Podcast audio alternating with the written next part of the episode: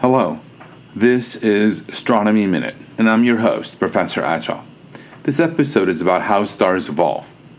Stars form when they begin to undergo thermonuclear fusion in their very centers. Fusion converts four hydrogen atoms to one helium atom, in the process producing energy, which makes stars shine. So, what happens when all the available nuclear fuel, the hydrogen in the center of the star, is completely used up and depleted? Well, the outcome depends exclusively on one property of the star, and that's its mass, how much matter it contains. So, depending on the mass of the star, it experiences a complicated range of color and brightness variations over the next millions and billions of years.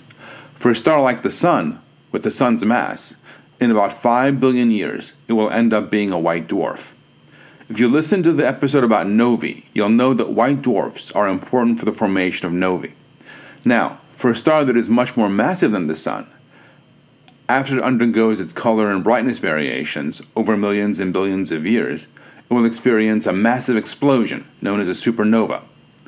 What's left over after this explosion will either be a neutron star or a black hole.